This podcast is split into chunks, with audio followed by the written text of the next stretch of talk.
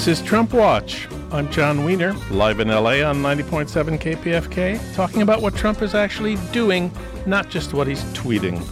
Later in this hour, California versus Trump, an irrepressible conflict. Harold Meyerson will report. Plus, Margaret Atwood on The Handmaid's Tale. Season 2 starts next Wednesday. First up, Viet Nguyen on refugee writers and refugee lives. Trump Watch starts right now.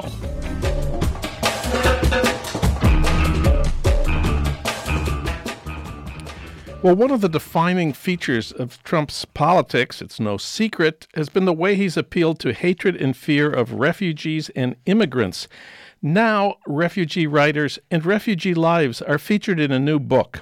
It's called The Displaced, and it's edited by Viet Nguyen.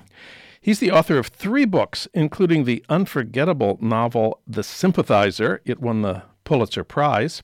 He's the recipient of a MacArthur Foundation Genius Grant, and he was selected, I think it was yesterday, as a member of the American Academy of Arts and Sciences, along with Ta-Nehisi Coates, Sonia Sotomayor, and Barack Obama. He also teaches at USC, where he's Arnold Chair of English Comp Lit and American Studies and Ethnicity. Last time we talked to him here, it was about the sympathizer. Viet Nguyen, welcome back. Thanks for having me back, Jon. And congratulations on the Academy appointment. Isn't that weird? strange to be strange to have my name mentioned in the company of those other names that you that you. Well, al- alphabetical order puts you right next to Obama. It's a it's a great thing. Well, let's see if the seating chart works out the same way. well, in the, in your introduction to this wonderful new book The Displaced, you insist on being called a refugee and not an immigrant. Why is that? Well, I think it's the immigrant idea in America is very strong. Right? We we call ourselves a nation of immigrants, and it's a part of our mythology that immigrants come here and they achieve the American dream. And I think even at this moment in history where the xenophobic feelings in American society that have always been there are reaching another peak, even those people who don't like immigrants nevertheless believe in that immigrant idea. Like, of course, immigrants would want to come to the United States because we're awesome. But refugees are different. You know, refugees are unwanted where they come from. They're unwanted where they go to. They're a different legal category. They're a different category of feeling in terms of how the refugees experience themselves, and they're a much more despised category, even for than immigrants for so many people in the United States. So it's very easy for someone like me to pass himself off as an immigrant, to pretend to be an immigrant, but I feel like I'm doing a disservice. I feel like I'm not speaking the truth, and I feel that it's necessary for people like me who have benefited from being an, a refugee uh, to acknowledge our existence as such and to advocate for the refugees today. Well, I looked up some of the statistics on refugees today uh, and about Trump's current policy. Last September, Trump slashed the cap on refugees admitted to the United States. Obama, under Obama, had, the target was 110,000. Uh, Trump officially slashed that to 45,000, but this year it looks like he only 22,000 will be resettled, which is about a fifth of what Obama's target was. If we look at Syrian refugees admitted to the United States, uh, 2016, Obama around 15,000, 2017, around 3,000, and thus far in 2018, 11, a total of 11. That's how drastic Trump has has uh, slashed um, refugee admissions to the United States. Uh, getting back to your story, you became a refugee uh, in 1975. You were four years old. Uh, what's the story there? How did that happen? Well, we, my parents were fleeing from the Vietnam War, and they were obviously from the southern side, so they were among the losing side. And so, along with 130,000 other Vietnamese people who were afraid of communism, they decided to flee the country, and they were among the lucky ones who managed to get out because I think the CIA was estimating there was about a million South Vietnamese people who had some kind of affiliation with the United States who really wanted to leave and couldn't. So this 130,000 group of uh, population ended up in the United States in one of four refugee camps, and my parents and I ended up in Fort Indiantown Gap in Pennsylvania. And that's where my memories begin, uh, in a refugee camp, uh, being taken away from my parents. Because in order to leave one of these camps, you had to have a sponsor.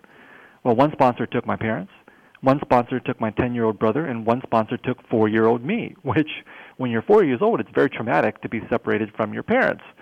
Uh, and I speak now as a father of a four-year-old son, and, and, and looking at him, I see myself, and, and I just imagine how painful it would, it would, that, that experience yes. would have been for me and for my parents. So that's where memory begins with this narrative, and that's why I feel, you know, for me, I've never forgotten being a refugee because of that trauma. You write in the introduction to The Displaced I do not remember many things, and for all those things I do not remember, I am grateful. Close quote. Why is that? If you do any reading into refugee experiences, what you discover is that people who are refugees almost uniformly have suffered terribly in trying to escape the country they were fleeing from and in trying to get to the countries that they want to go to.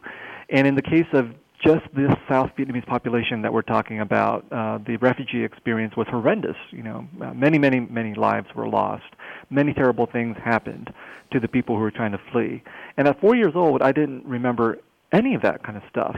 My my brother, who is ten, you know, has, remembers dead paratroopers hanging from the trees Ugh. on the mountain route that we were uh, escaping our home city from, where we were walking downhill about 180 kilometers, trying to make it to a port town to get a boat to Saigon.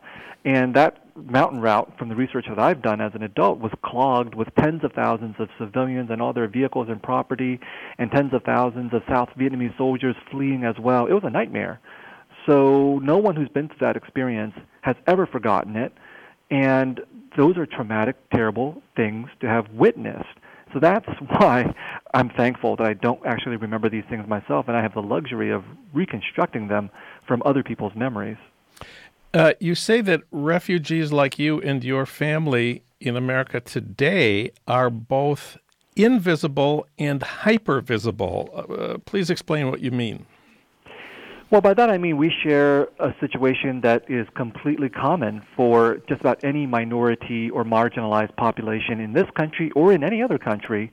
We're invisible in the sense that people, the rest of America, doesn't know about our existence and doesn't care to know about our existence.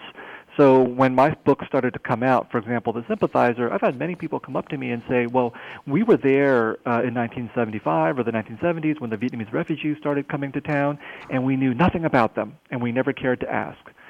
We were invisible.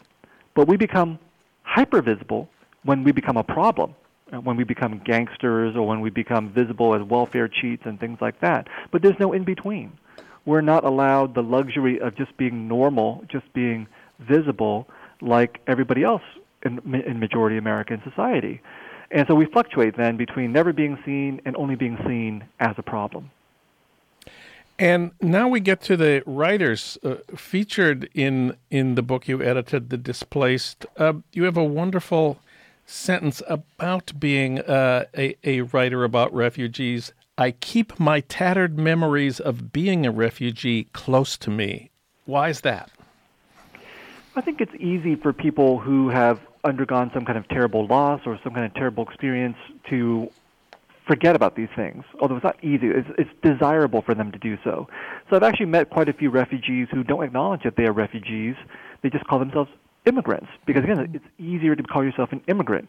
If you call yourself an immigrant here uh, you fit people people will, will want to hear your heartwarming story about getting to this country and succeeding. Yes. if you say you're a refugee that's the quickest way to kill a cocktail party conversation because people can't relate to that. So that's why i keep those tattered memories close to me because number one it's important to, to do this work of reminding uh, other refugees and other americans that we exist. But number two it makes me empathetic. It makes me feel for these new refugees and what they're going through.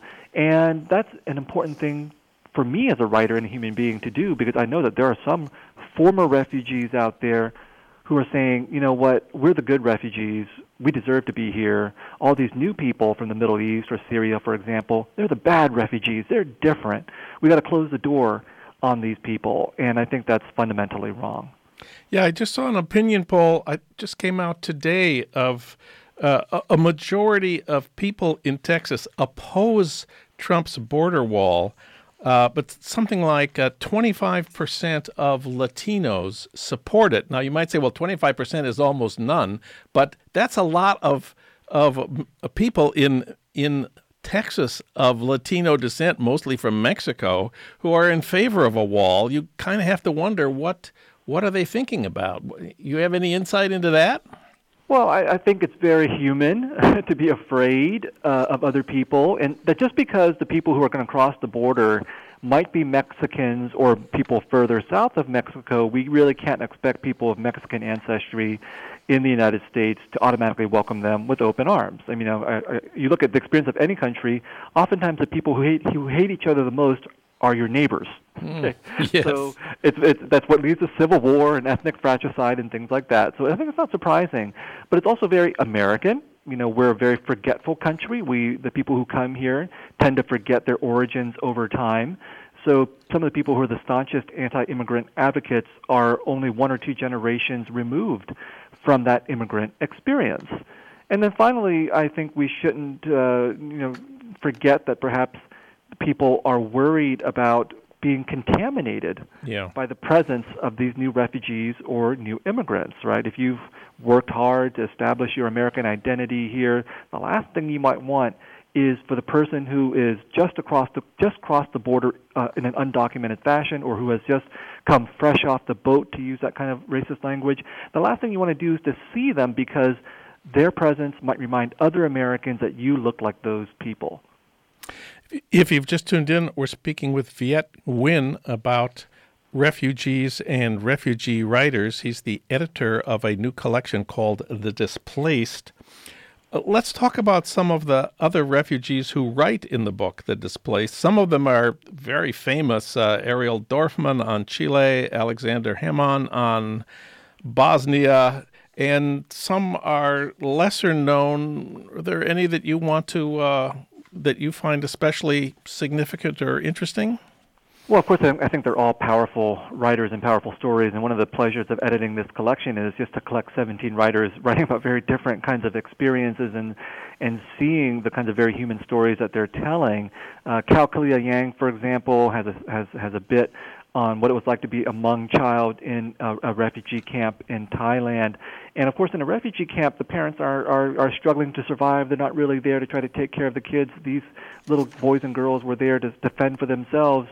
And they, despite the fact that, the, that, that there were kids, were deeply concerned about survival and struggling uh, to fight and doing things that were dangerous in order to try to bring food to the table for their own refugee parents. I thought let, that was really yeah. Let me say a word about. I was very interested in that one too. Kao Kalia Yang. Um, um, a Hmong writer. Uh, I was especially interested because I'm from St. Paul, Minnesota, and of course, the Twin Cities are one of the ma- main places in the United States that the Hmong immigrated to, and there's a big community there, which actually is pretty well known. Uh, but most of the stories that you read, uh, there aren't very many Hmong writers. There's some, uh, but most of their stories are about coming to the United States and the transition, rather than being little kids uh, uh, uh, in Southeast Asia. So I, I really enjoyed that one. Thanks for including it. Yeah, absolutely. Another story that touches on what we just talked about in terms of the border is Reyna Grande's The Parent Who Stays. And Reyna Grande is a you know is a writer and everything, uh, and you would most typically classify her as being someone who is undocumented. But I was interested in this question of what is the distinction between someone who's undocumented or so-called illegal or an immigrant versus someone who's a refugee from south of the border. Why do we call these people who are trying to cross the border immigrants or undocumented or illegal versus refugees? Because a lot of them are actually fleeing from war, for example, whether it's it's an actual war or whether it's a drug war, which is pretty close to an actual war. So I wanted an essay that would draw attention to that distinction. So she talks about what it means to, to, be, to be an undocumented person, but also that perhaps we could call some of these people refugees, and one of the reasons we don't is because it's a politically loaded classification. If we start calling people refugees according to the UN, they're owed certain kinds of rights and obligations uh, to which you know the United States has agreed. So it's an important uh, uh, incentive for the United States not to call certain kinds of people refugees, especially people from south of the border in whose countries we've meddled quite a bit. You, uh, so the kind of the purpose of a book like The Displaced is to help us imagine the lives of refugees. But you say in your introduction that this imagining can lead us to deceive ourselves. What do you mean there? Well, I think that this is a part of the problem with literature. You know, literature's strength is built on on empathy, um, both the empathy of authors and the empathy of readers. We want to get to know other characters, other people from from different places, and this is a very powerful thing. But it's also deceptive because it's a luxury. I think we we want to know about terrible situation X and and sympathetic person Y, and we've read their story, and, and our, our hearts are warmed, and and our, our emotions are moved but what happens if we don't do anything? What happens if we just put down that book and pick up another book? What happens if we don't donate money, if we don't get involved in an aid organization? What happens if we don't call our elected officials? What happens if we don't march in the streets? What happens if we don't take action? And I think that's the danger of of literature that it can as much as it awakens our feelings, it can also lull us into a sense of complacency that we've already done something simply by reading about someone's situation. And I should uh, add here that the publisher of The Displaced, Abrams, is donating 10% of the cover price to the International Rescue Committee, uh, one of the one or two leading uh, nonprofits in the world that's been providing humanitarian relief to refugees since World War II. Um, I know you're a supporter of the IRC, and they're an important part of this book.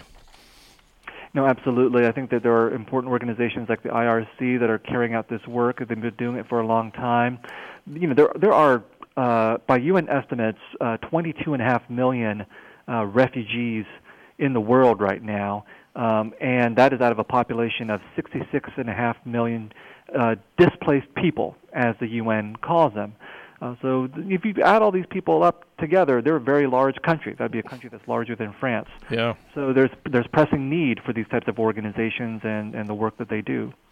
One last thing I wanted to ask you about. You had a piece in the New York Times last Sunday, and the title was Don't Call Me a Genius. You, of course, are the winner of what is usually called, in fact, we just called it in introducing you, a MacArthur Genius Grant. Uh, why don't you want people to use that word to describe you? Well, first of all, let me just say I didn't write that title. Okay, it's a, a, the whole piece is actually about the, the, the the problems with genius. Not that I don't want to be called a genius, but you know, it's it's it's about this idea that when we say genius nowadays in uh, our society, we're typically talking about some individual of remarkable talent or achievement and we laud this person and we and we elevate this person. And it, in my case, you know, it's related to the label that's often put upon someone like me, a writer from a minority or marginalized community. Uh, I have been called a voice for the voiceless. Yeah. Many writers like me have been called that, and a voice for the voiceless is just this kind of thing that we trot out whenever someone is uh, writing about an, an experience we don't know anything about, and that that's meant to be a compliment. You know, that this person is exceptional, and that's why it's dangerous. Uh, because when we call someone a voice for the voiceless, what we're really saying is we don't want to hear all the other voices that are out there. It's just easier dealing with one person. And I think that's the same thing with genius. And my, my feeling is that if I've been able to achieve anything as a writer, it's partly, yes, through hard work on my own, but partly also through a whole history of people who have sacrificed before me, other writers who have come before, other voices for the voiceless who have all been forgotten now for the most part. Um, my work is made possible by the you know all these social and political struggles by Asian Americans, by African Americans, by so by so many other people that have created the space for someone like me not to be persecuted or discriminated against simply by the fact of my own existence. So for me, genius is actually something that needs to be considered in the context of communities. That one of the older meanings of genius is actually the spirit of a community. And I come out of an Asian American community, Vietnamese American community, whose struggles, again, have made it possible for me to do the work that I do. And I don't think of myself as a voice for them who are voiceless people because they're actually all really, really loud. I think that my work is aligned both with literature but also with these social and political movements whose goal is, yes, to get more voices out there, but really to transform the conditions of our society so that we don't have voiceless people anymore. And that's a really long term struggle that we're engaged in. The long term struggle. The book is The Displaced Refugee Writers on Refugee Lives. It's edited by Viet Nguyen. Viet, thanks for talking with us today. It's been great having you on the show. Thanks so much, Jon.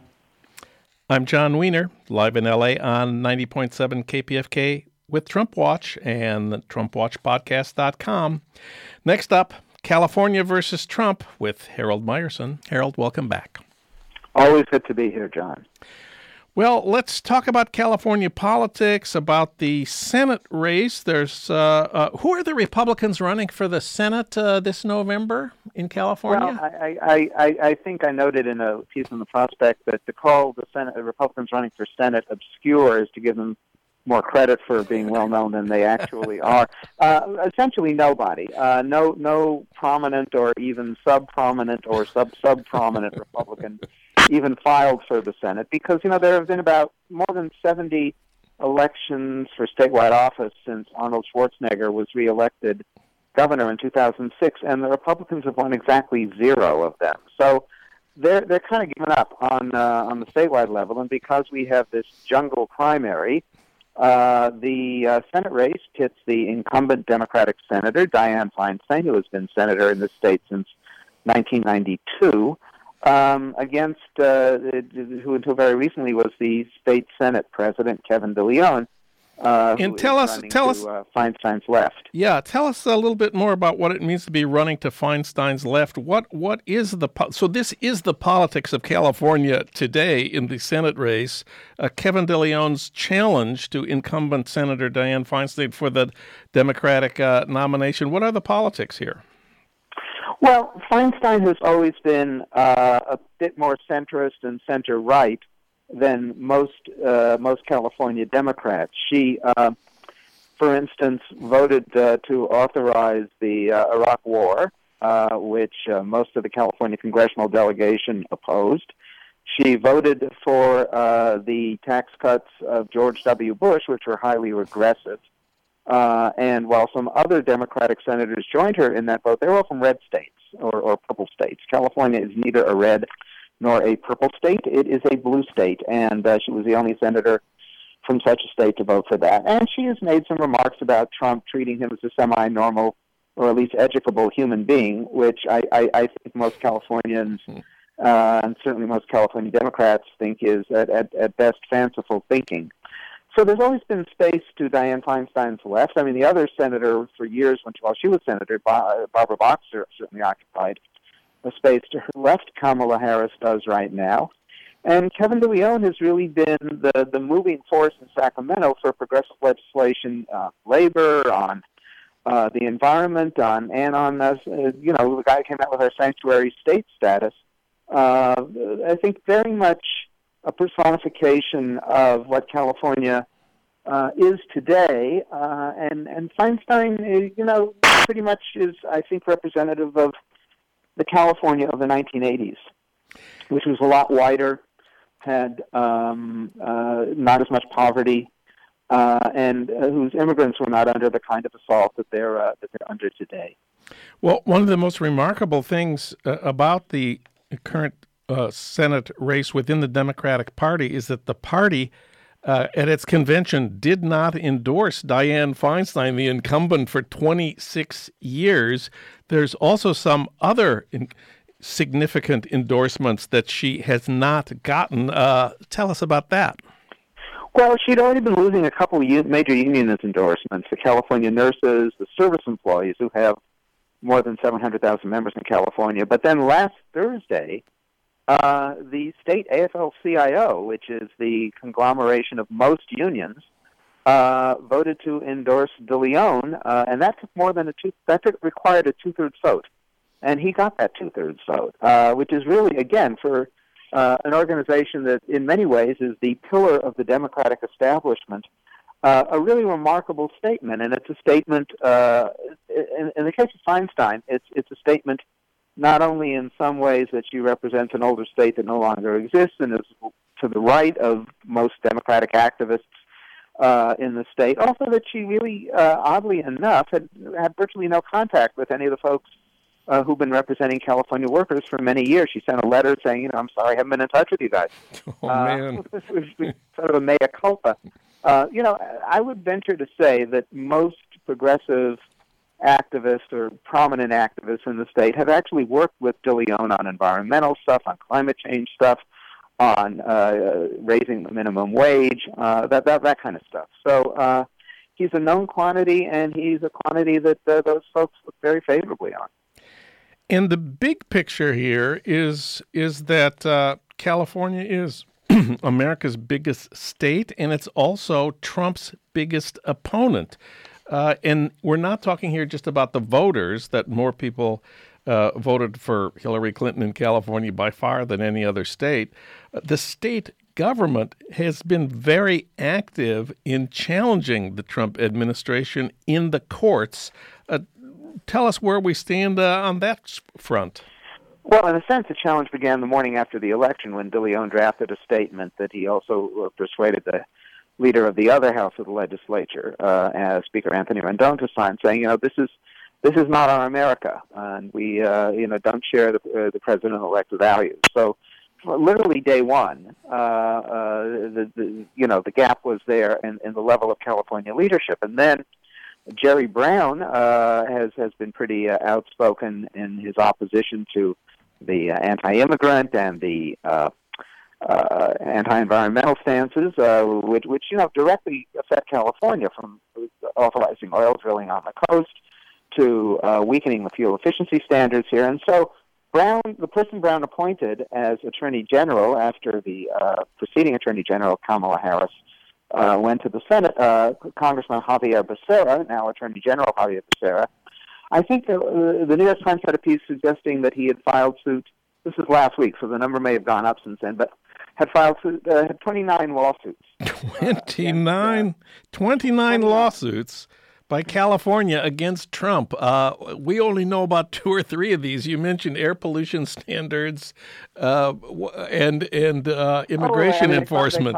Suit. I mean, some of them some of them are on uh, like you know the, the Muslim travel ban, which has been already struck down by the courts uh, the opposition to his suspension of DACA, which has also been struck down by the court. So some of these have already had a day in court, though everything eventually gets appealed.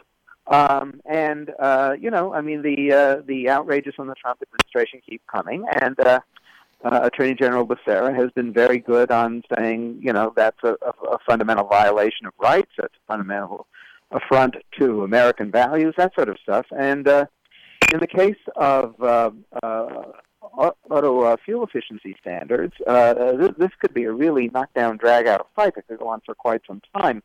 You know, Cal- it's not just that California is allowed by law to have stricter standards. This goes back to the Clean Air Act of, of 1970. Uh, stricter uh, fuel uh, fuel efficiency standards than the rest of uh, than the federal government sets. But uh, the law also allows other states, if they wish, to adopt the California standards, and 12 other states have. So if if we're in sort of a prolonged standoff with the federal government on this, the the auto industry is looking at uh, possibly having to make uh, uh, two versions of every car they, they they roll out, one for California and 12 other states, one for the rest of the United States. They don't want this, and so I think there I've, there's been some coverage that they're trying to broker a settlement. But on you know deporting uh, uh, undocumented immigrants who you know uh, who are exemplary Americans actually, and on a whole host of other issues. There is no powerful third party brokering stuff. There is just what I what I termed in the L.A. Times the phrase that then New York Senator uh, William Seward uh, used describing the state of relations between the North and the South three years before the Civil War. He called it an irrepressible conflict, and I think we're in pretty much of an irrepressible conflict today. Uh, uh, the, the, fundamental values of Donald Trump's America and the fundamental values of blue America, the more multiracial, uh, more culturally tolerant, uh, and, and so on America, as particularly personified by California, or statified, not personified. Uh, uh, that's a very fundamental conflict between two very different Americas, and I think we're going to have this for quite some time. Uh, perhaps I should note that there was a letter to the published in the uh, uh, L.A. Times uh, taking issue with you on this uh, very question of California being the leading force, the source of all uh of the, the most important challenges to Trump. The author pointed out that Trump actually got more votes in California than any other state. Uh, I think Texas was second and Florida was third. Uh, does this uh, destroy your argument? Well, if you look at uh, the states by population, number one is California, number two is Texas, and number three is Florida. uh, that means more people vote uh, in those order, one, two, three, uh, mm. in those states than any other states. But the fact is, uh, uh, Hillary Clinton's margin of uh, over Donald Trump in California was four million votes. Yeah. Um, which is huge, which is more than her national margin. It, it goes down once you add in the other 49 states although she did she did get two and a half million more votes than uh, than Donald Trump. Uh, Republicans get lots of votes in California, but because California is so huge, uh, you know they're they're a drop in the bucket. If you look at a, how the states voted on a percentage basis, uh, California uh, was second only to Hawaii. They both were at 61 point something percent uh, in support for Hillary Clinton, and therefore uh, California, the percentage of votes for Donald Trump, therefore, in California, was lower than in any state but Hawaii. So, in a word, no, that letter's wrong. I think you have convinced me. Uh, I want to switch tracks now and raise a completely a different, although related question the teachers' strikes. The teacher strikes have been the biggest surprise of the year for people who thought labor militancy was dead in America. Uh, I think today teachers in Arizona are voting on they are yes. a, a strike uh, ballot. Uh, the governor of Arizona, just because they are voting, has already proposed giving teacher, teachers a something like a twenty percent pay raise by 2020. Uh, my understanding is they are not going to go for that. We've they they feel the financing isn't clear on where this money is going to come from. They don't want it to be taken away from other parts of the schools. We've seen some amazing victories for teachers. Uh, first in West Virginia, uh, then in then in Kansas. What what's going on here? Well, actually, uh, I, I, think we want to go back to Kansas first because that that gives, uh, I think, a clearer indication of the the breadth and scope of the revolt we're seeing because it's several revolts rolled into one. Uh, Kansas was not a teachers' revolt; it was a parents' revolt. Kansas had uh, a governor, uh, Sam Brownback, a Republican, who had uh, ensured the election of all these little brownbacks to the state legislature, and they had slashed taxes uh, uh, in a regressive way, absolutely, totally decimating uh, Kansas public schools. Now, you know, uh, these are good Republicans in Kansas. I'm sure there are good Democrats in Kansas, but it's kind of like the flip side of how I was just describing California. Uh, the, the Republicans vastly outnumber the Democrats there. And eventually, the Republican parents got completely fed up with their school days, uh, you know, with, with, with school weeks that were only four days long, with underfunding.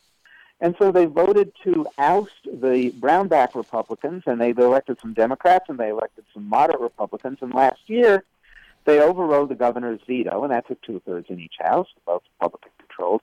They overrode his vetoes and they raised taxes to better fund the schools. So we're beginning to see this revolt against trickle down extreme Republican economics uh, even before it takes the form of these teacher strikes, all of them also in heavily Republican states, West Virginia, Oklahoma, uh, Kentucky, and uh, possibly tomorrow in uh, in Arizona. We're also seeing, you know, because these are all states in which uh, uh, public employees, including teachers, either don't have collective bargaining rights or have, mm, you know, somewhat curtailed collective bargaining rights. We're seeing teachers mobilize in many ways outside the structure of unions, uh, using Facebook uh, uh, to get uh, all teachers across the state. And then the union kind of represents them in the actual dealings with the state and as the closer of the deal. So, you know, part of the problem uh, of, of some Facebook mobilizations from Occupy Wall Street to Cairo, Egypt, and, and Istanbul, where you know you have these huge occupations all built by Facebook, is they had no structure to negotiate anything. This is this is kind of in a sweet spot because you get you use social media uh, uh, to, to, to you know really build a, a massive outpouring, and of course it requires massively bad conditions to be the precondition for the out, massive outpouring. Uh, and and then the unions uh, do what they what, what what they traditionally do. They're not in, in these instances uh, as they used to be the primary source of, of worker mobilization. That can go on through social media, but they are the indispensable element in, uh, um, in, in, in getting to an acceptable deal as they did in West Virginia.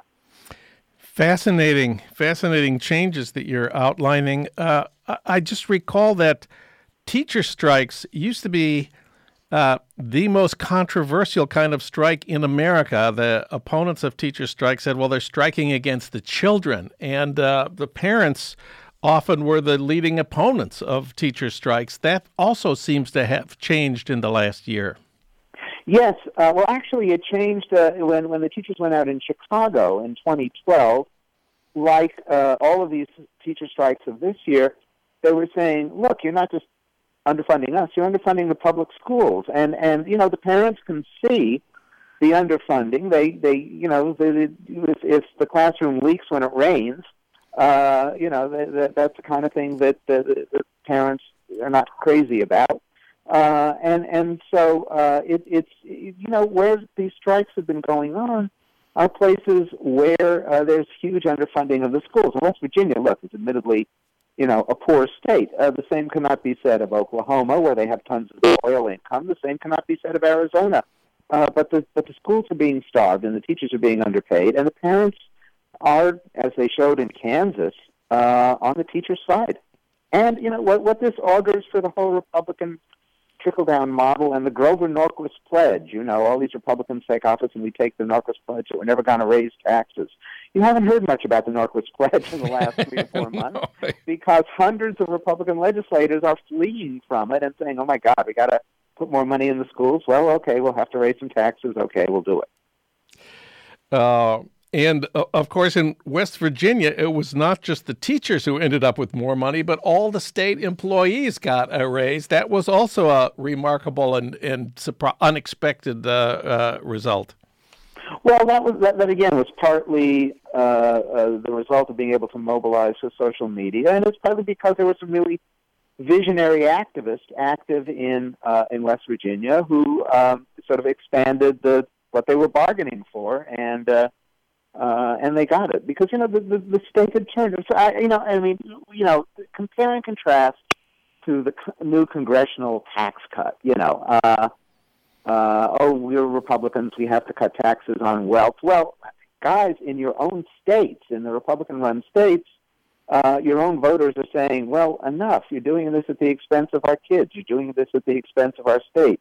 Stop. Raise some taxes. Do it progressively. Raise some taxes in Oklahoma on oil companies. You know, so so I I, really question, uh, you know, the notion, and I think the polls are beginning to show this, that the uh, uh, the, the national tax cut uh, that the Republicans put through, chiefly on the rich, is going to benefit the party. I don't think so.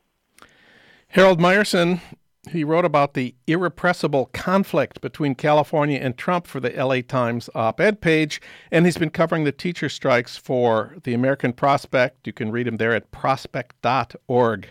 Thank you, Harold. Always great to have you on the show. Always great to be here, Jon. I'm Jon Wiener, live in LA on 90.7 KPFK, and this is Trump Watch. Next up, Margaret Atwood on The Handmaid's Tale. That's in a minute on KPFK when our program continues.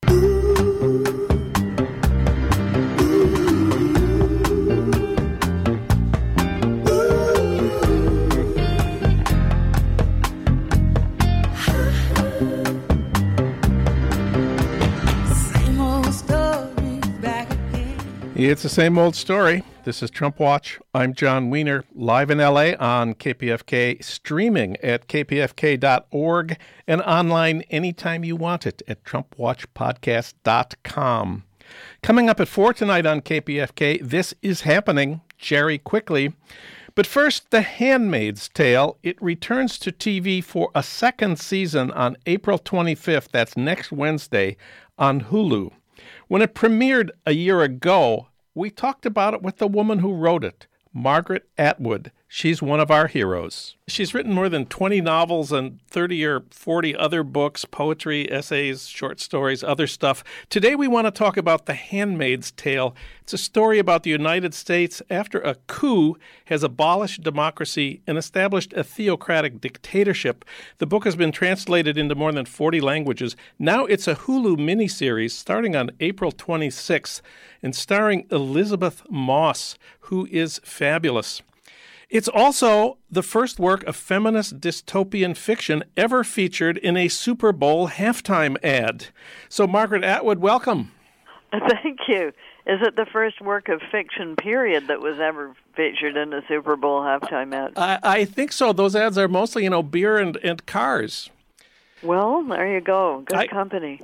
Anyway, congratulations to you and Hulu for getting this on TV during Trump's first 100 days. That's quite an achievement. Well, I, th- I think it was a I think it was a coincidence because they started planning the series quite a long time before the election and they started putting it together. I think Elisabeth Moss signed in April of 2016 and they started filming in September of 216. So it's just that the election gave it much more relevance. Yeah. In fact, the LA Times called the Hulu Handmaid's Tale shockingly relevant in the age of Trump. But what would it what would have happened if, if Hillary had won? What would have been like to watch well, I think it would have been like, oh, look what we just avoided.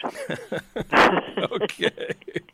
it might have been that, or it might have been Hillary is the new Ann Dowd playing Aunt Lydia. It might have been that. we don't actually know. Oh dear, it, The Handmaid's Tale does seem shockingly relevant in the age of Trump, but I, I don't think you were thinking about Donald Trump when you wrote it, were you? I was not thinking about Donald Trump back in 1984 when I started writing it. I was thinking about dictatorships of the 20th century and uh, also the kinds of talking that people were already doing in the United States at that time, which I was finding in magazines and newspapers, and they were talking about what they would like to do should they get the power to do it.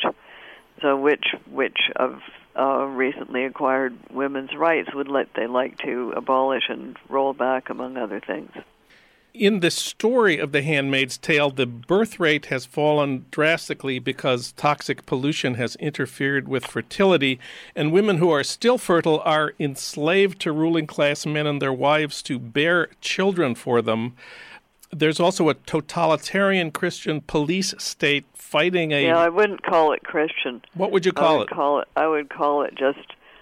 It's it's theocratic and it's literalist, but the part about loving your neighbor is not in there. That's an excellent point. As Rebecca Mead wrote in that wonderful piece in the New Yorker, the book and the miniseries, quote, do not map closely onto the present moment, mostly because Donald Trump, while he's a misogynist, he's not uh, particularly religious. He likes supermodels, he brags about grabbing pussy nevertheless, the book does seem shockingly relevant. I wonder what you see as the parts that feel most familiar today. Okay, so Donald Trump, and, and when you ask people in know the world, why did the evangelicals vote for him? Yeah. So it's not Donald Trump you're looking at there. It's who supported him and, and why and uh, there's a biblical explanation for everything. And I do know the Bible quite well because I'm Canadian of a certain generation, and we had it in school. So what their explanation is is that God has often used ungodly figures to advance God's agenda, and they will mention people like Nebuchadnezzar and things like that. So they see Donald Trump as an ungodly figure who nonetheless has been used by God to advance God's agenda, namely theirs. So that's how it maps onto the present moment. That is the that is the thinking of the supposedly Christian evangelicals who voted for Donald Trump, hoping that he would help them get what they wanted. And of course, we have Vice President Pence, who is a religious patriarch and misogynist. Yeah, well, uh, I don't know about his misogyny, but but certainly he is much more orthodox, shall we say, than Donald Trump has ever been. And basically, the whole return to patriarchy seems very much a part of the Trump White House. Just those pictures of all the old white men uh, wearing uh, blue suits, shoulder to shoulder. Uh, yeah, I think that's part of the message. And part of the message is, quotes, America is back, and that's what they think of America as being. But as I've said on a lot of occasions, underneath the 18th century Enlightenment that gave you the Constitution, there is a 17th century theocracy that was Puritan. And one thing the Puritans and the Protestants in general did was they got rid of all of the female saints and demoted the Virgin Mary. So that they really got rid of a lot of uh, female iconography and symbolism that had been in Christianity before. They just dumped it out the window. And what remained was pretty solidly male. In fact, somebody has a study of people who were stolen away by indigenous people in the 17th century, and among those people stolen, all of the men wanted to get back and very few of the women did because they were actually having more fun among the indigenous people where women had higher status. This this is uh, this is not the way they told the story in that John Wayne movie, The Searchers. They did not. no, they didn't. Uh, yeah, there's there's quite a lot of actually research done in this area, and there's a book called The Unredeemed Captive, in which uh, woman is stolen away and and they they find it where she is and try to get her to come back and she just doesn't want to I think I saw you for a minute on screen in the Hulu mini series. the the scene where one of the handmaids, one of the girls says she was gang raped at 14 and had an abortion, and there's a circle of women around her, and you're you're part of the circle, and so there's there's two circles around two circles. One of them are the handmaids, and the others are the Aunt Lydias. The Aunt Lydias, and and yeah. the, the head Aunt Lydia says after hearing the story of the gang rape at 14, whose, whose fa- fault was it? And and what do you answer?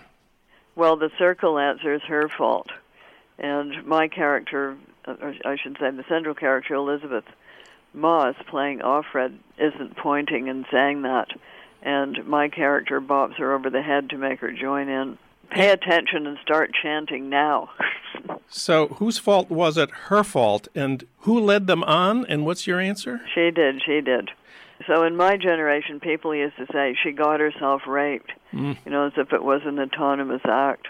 And then Aunt Lydia asks, why did God allow such a terrible thing to happen? Yes. And that they say, teach her a lesson teach her a lesson. And so I wonder what it was like for you to do that scene.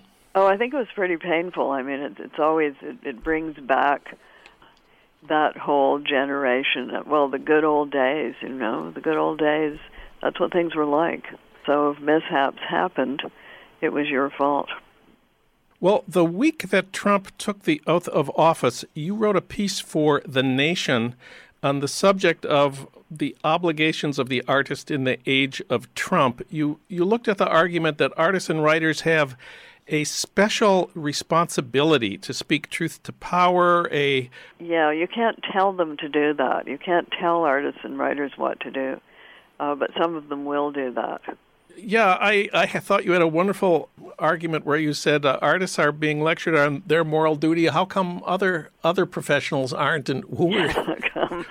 Let's hear it for dentists. yeah. what about what about the obligations of dentists in the age of what Trump? About them? Yeah, the obligations of dentists in the age of Trump. Stand up for dentistry. uh, I don't think dentistry is actually being threatened yet, although it might be soon when you wrote A Handmaid's Tale, that was, of course, in the age of Reagan, the middle of uh, Reagan's uh, eight year term. Did you write A Handmaid's Tale out of some kind of sense of obligation to speak truth to power? No, I, I, I don't. Um, as I say, you can't tell artists and writers to, that they have a special obligation as artists and writers. And in fact, there's nothing inherently sacred about books. There's nothing inherently sacred about art. And books and art have often been employed in the service of dictatorship. So uh, let's not get too holy about that.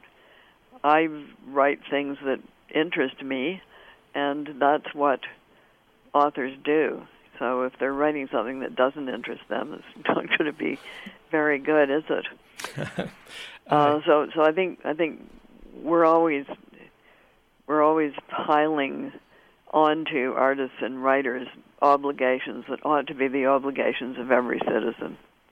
So, what kind of artistic responses to Trump might be uh, possible? Of course, we have lots of satire that makes fun yeah. of Trump.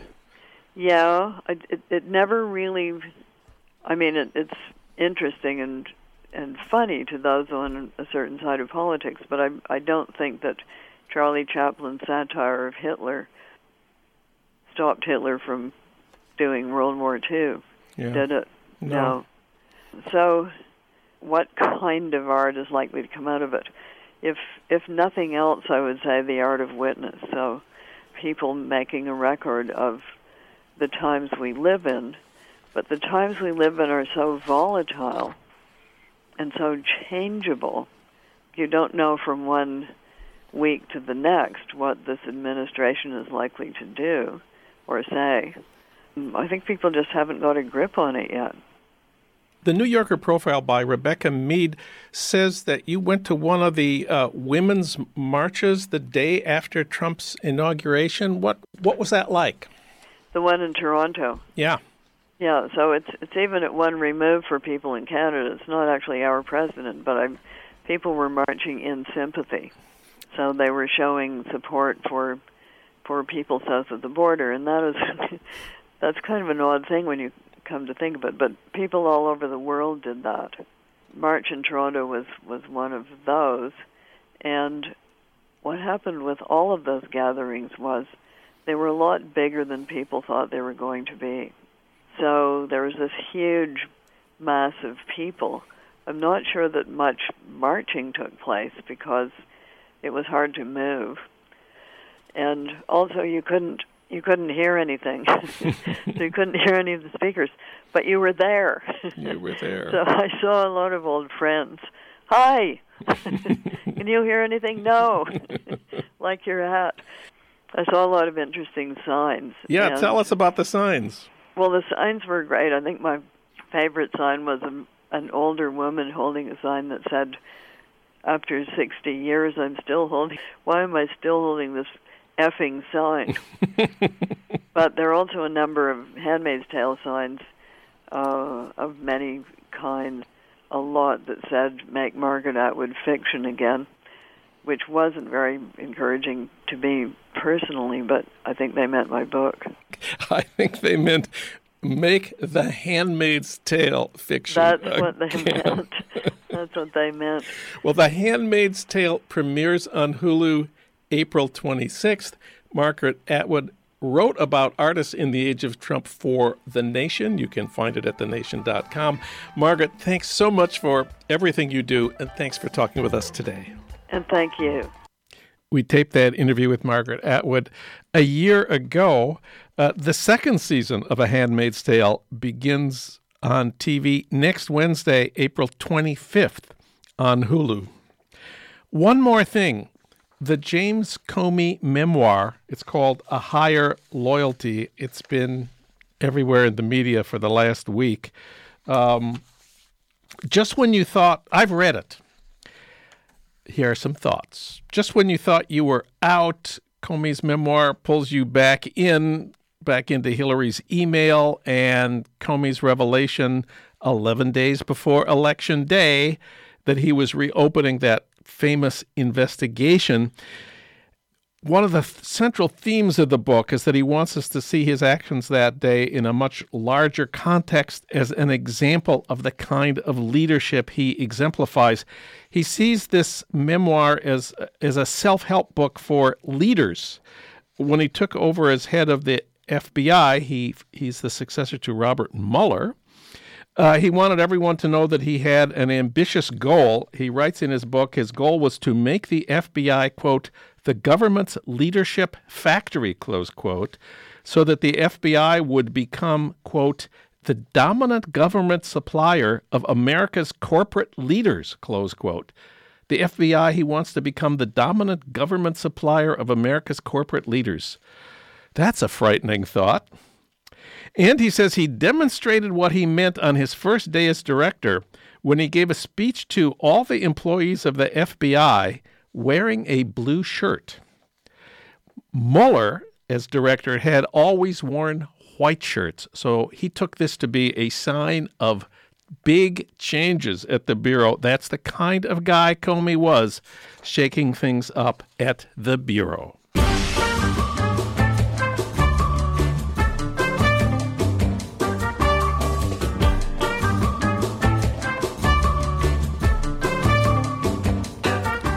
Well, that's it for today's Trump Watch. I want to thank my other guests, Viet Nguyen. He talked about refugee writers on refugee lives in the new book, The Displaced, which he edited.